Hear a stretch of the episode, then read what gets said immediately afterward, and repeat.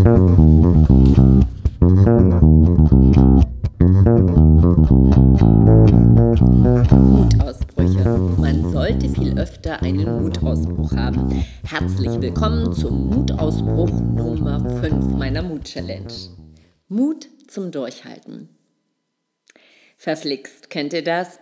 Das Ziel ist edel, die Begeisterung riesig. Also frisch und froh gestartet. Aber dann Plötzlich ist die Luft raus, es wartet vielleicht ein anderes Projekt mit mehr Zugkraft oder es ist vielleicht auch anstrengend geworden.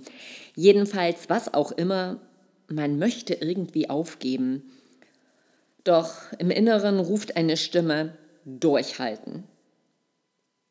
Aufgeben scheint in Wirklichkeit keine richtige Alternative zu sein, obwohl alles irgendwie nur noch schwer ist.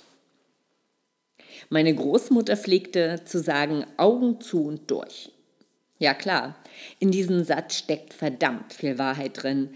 Doch ich frage mich immer wieder, woher können wir eigentlich wissen, ob uns gerade ganz trügerisch der innere Schweinehund verführt oder es vielleicht tatsächlich Sinn macht, sich ehrlich vom Vorhaben zu verabschieden. Auf das Thema zum Mut zum Durchhalten bin ich übrigens aus ganz aktuellem Anlass gekommen. Als ich nämlich letzte Woche auf einen verspäteten Kunden wartete, kam mir die wunderbare Idee, jeden Tag einen kurzen Mutimpuls zu senden und das auch gleich noch in Wort, also als Blogpost und als Audiobeitrag, als Podcast. Quasi 24 mal Mut, 24 kleine Mutimpulse. 24 Mutausbrüche. Gedacht, getan. Und mit Begeisterung habe ich den ersten Beitrag dieser Aktion aufgenommen und hier auf dem Mutausbruch-Blog ins Netz gestellt. Wie es manchmal allerdings mit so ungeplanten Aktionen ist, merkte ich nämlich schon am Tag 2, dass es zeitlich ziemlich eng wurde. Und was ich spürte, war Druck. Meine erste Reaktion auf dieses sehr unangenehme Gefühl war, dann ist es eben so. Punkt. Ich halte durch. Als ich dann aber gestern die Termine für die nächste bzw. nächsten zwei Wochen gesichtet habe, wurde mir dann doch noch ein wenig mulmig. Und dann waren sie sofort da. Die inneren Stimmen mit Gedanken wie, oh Gott, wie will ich das eigentlich schaffen? Wie konnte ich nur so überspontan und unüberlegt loslegen? Warum mache ich das eigentlich? Weshalb tue ich mir das an? Nach diesen, ja, chaotischen Gedanken, wie ihr hört, habe ich mich dann zum Glück erst einmal zurückgelehnt. Aufgeben? Fragezeichen in meinem Kopf. Aufgeben ist doch gar nicht schlimm dann gebe ich eben mal auf. Zusätzlicher Stress in der Vorweihnachtszeit, dazu habe ich wirklich keine Lust. Was soll denn schon passieren? Schließlich habe ich nächste Woche drei Trainingstage und jede Menge Einzelcoachings. Grund genug, aufgeben zu dürfen. Ihr merkt schon, es ging mir mit dem Gedanken des Aufgebens nicht so richtig gut. Warum? Weil ich mich plötzlich mit Begeisterung schreiben sah, weil ich das Bild vor mir hatte, wie ich voller Freude meine Podcasts aufnehme. Und ohne Frage, diese kleinen Mutimpulse hier, die bereiten mir unheimlichen Spaß.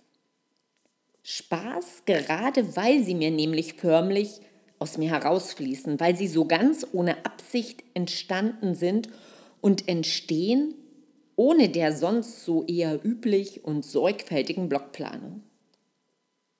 Das aktuelle Mutthema dieser Challenge ist immer ganz spontan. Es ist immer das Thema, was mir gerade spontan und frisch durch den Kopf geht. Die Entscheidung war getroffen. Nein, aufgeben ist keine Option. Dafür habe ich mir dann vorgenommen zu schauen, wo ich tagtäglich ein Zeitfenster gewinnen kann, um den Stress nicht so entarten zu lassen. Doch was dann passierte, das war irgendwie großartig. Denn Der Stress war plötzlich als Kopfkino enttarnt und es fühlte sich wieder gut an. Was war passiert? Ich hatte mich dafür entschieden. Nachträglich aber ganz bewusst und mich eben nicht wie ursprünglich aus einem schnellen Impuls gefühlt ins Chaos gestürzt. Dieses Beispiel hat mir irgendwie gezeigt, wie sehr unsere Begeisterung uns antreibt und Motivation schafft. Sicher wird es zeitlich trotzdem eng werden. Allerdings ist meine Haltung dazu eine ganz andere geworden. Und mein Merksatz? Auf keinen Fall in Selbstzweifel fallen und Selbstsabotage in Form von Gedanken wie, das schaffe ich doch sowieso nicht zulassen. Die Frage nach dem Warum hilft uns immer wieder neu zu erkennen, wie wichtig es ist, uns auf das Wesentliche zu konzentrieren. Ein Warum stärkt unsere Willenskraft durchzuhalten. Es versorgt uns mit einem positiven Schwung von Energie.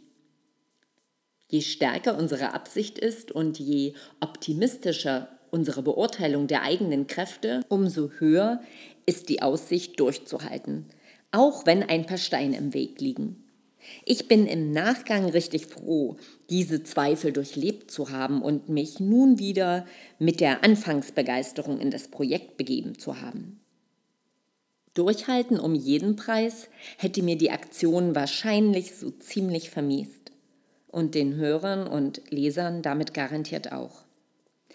Um aber Missverständnissen vorzubeugen, mein Selbstverständnis zum Aufgeben ist, Aufgeben ist nicht unbedingt ein Zeichen von Schwäche, sondern sollte Anlass sein, mutig genau drauf zu schauen. Vielleicht wägst du beim nächsten Schwächeln einfach mal ab und erreichst damit Klarheit. Kläre also unbedingt dein Warum.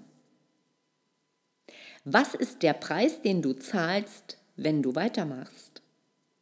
Oder was ist dein Gewinn, der Gewinn für andere, zum Beispiel deine Kunden? Was ist der Preis, den du zahlst, wenn du aufgibst?